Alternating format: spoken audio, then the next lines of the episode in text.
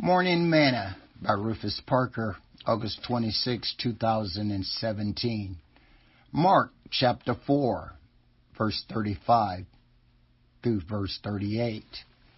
And the same day, when the evening was come, he saith unto them, Let us pass over unto the other side. And when they had sent away the multitude, they took him even as he was in the ship and there were also with him other little ships. And there arose a great storm of wind, and the waves beat into the ship, so that it was now full.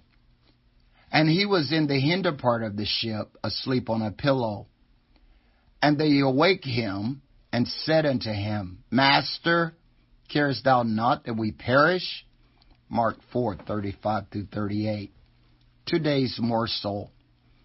One of the fundamental procedures that the military teaches its soldiers during rifle marksmanship training is that of how to apply immediate action should their weapon fail to fire in combat. This is just one of the things that a soldier must know and remember.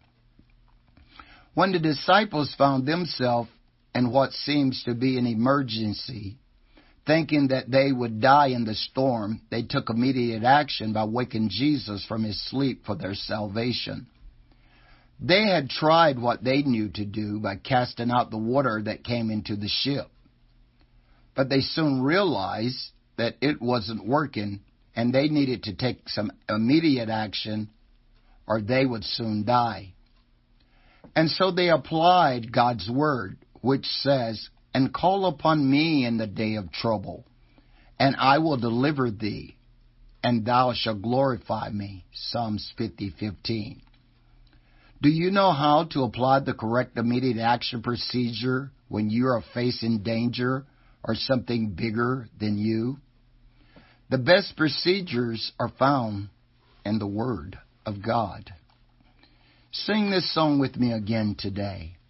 Hear my cry, O God, attend unto my prayer.